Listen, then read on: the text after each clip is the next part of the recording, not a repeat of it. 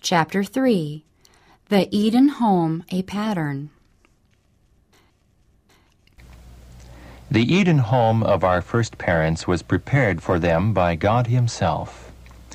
When He had furnished it with everything that man could desire, He said, Let us make man in our image, after our likeness.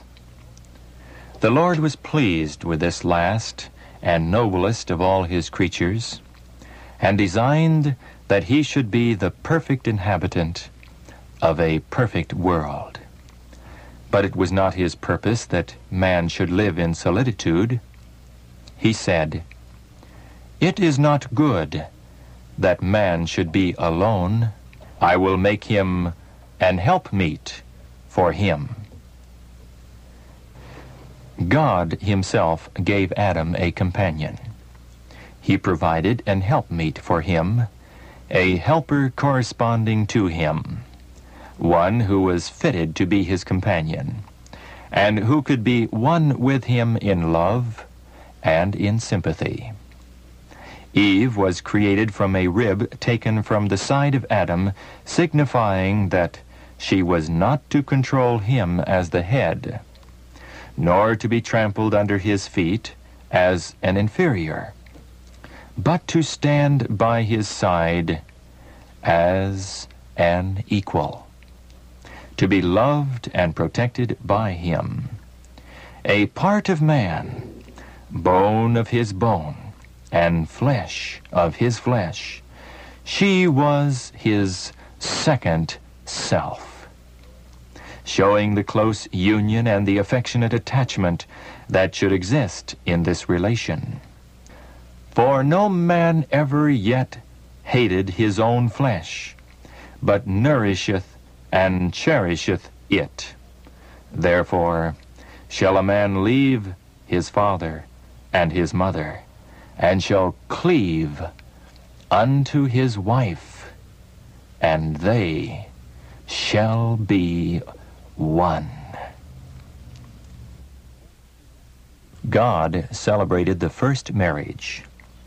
Thus the institution has for its originator the creator of the universe. Marriage is honorable. It was one of the first gifts of God to man. And it is one of the two institutions that, after the fall, Adam brought with him beyond the gates of paradise. When the divine principles are recognized and obeyed in this relation, marriage is a blessing. It guards the purity and happiness of the race. It provides for man's social needs. It elevates the physical, the intellectual, and the moral nature. He who gave Eve to Adam as a helpmeet performed his first miracle at a marriage festival. In the festal hall where friends and kindred rejoiced together, Christ began his public ministry. Thus, he sanctioned marriage, recognizing it as an institution that he himself had established.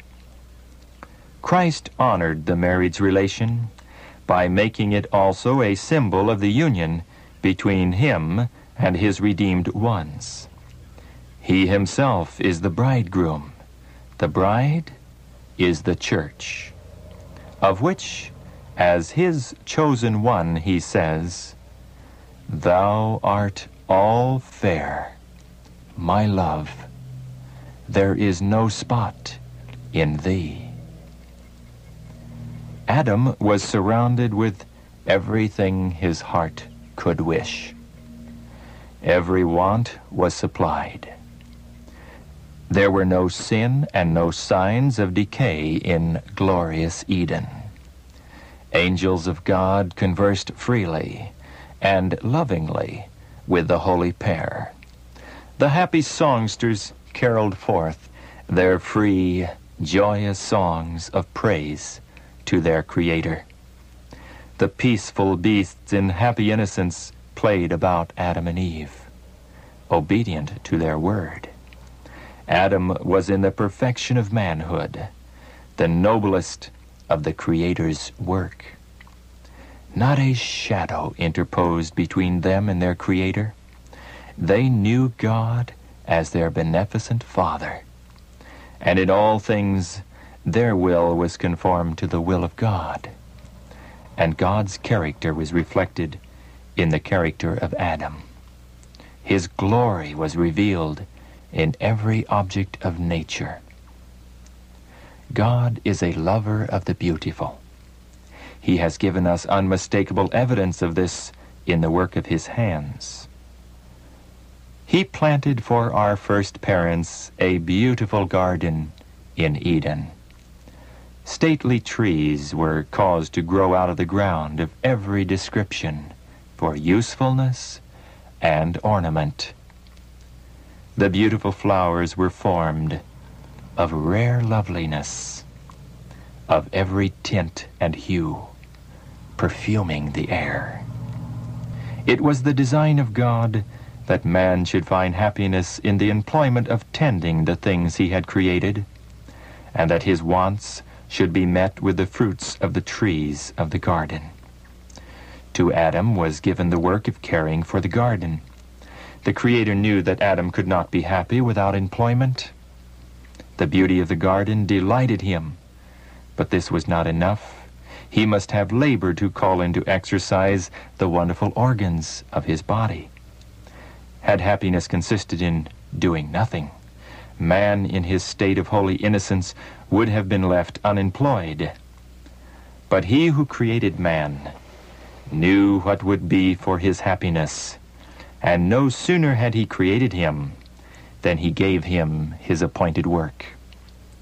The promise of future glory and the decree that man must toil for his daily bread came from the same throne. Fathers and mothers who make God first in their households, who teach their children that the fear of the Lord is the beginning of wisdom. Glorify God before angels and before men by presenting to the world a well-ordered, well-disciplined family, a family that love and obey God instead of rebelling against Him. Christ is not a stranger in their homes. His name is a household name, revered and glorified. Angels delight in a home where God reigns supreme and the children are taught to reverence religion, the Bible, and their Creator. Such families can claim the promise, Them that honor me, I will honor. As from such a home the father goes forth to his daily duties, it is with a spirit softened and subdued by converse with God. The presence of Christ alone can make men and women happy. All the common waters of life Christ can turn into the wine of heaven. The home then becomes as an Eden of bliss. The family, a beautiful symbol of the family in heaven.